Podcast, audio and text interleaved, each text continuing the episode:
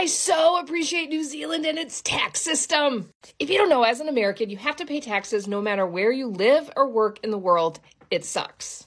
So I do still need to pay US taxes. No, I'm not your normal person that just goes to work and that's all they do. I have so many different businesses, and so taxes are so annoying and they take me forever.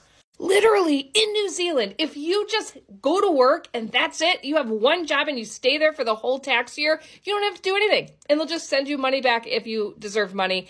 But in addition to that, they also don't take out more than they should. So in the US, everybody gets their tax return and they think they're getting something, but they're not. It's just your money that they took out. They took too much of your money and now they're giving it back literally my New Zealand business and personal taxes and my husband's taxes and anything else probably took a total of an hour. But my US taxes are like, I have to have an accountant and I'm still working on it and I feel like I'm going on 40 hours. Short Cast Club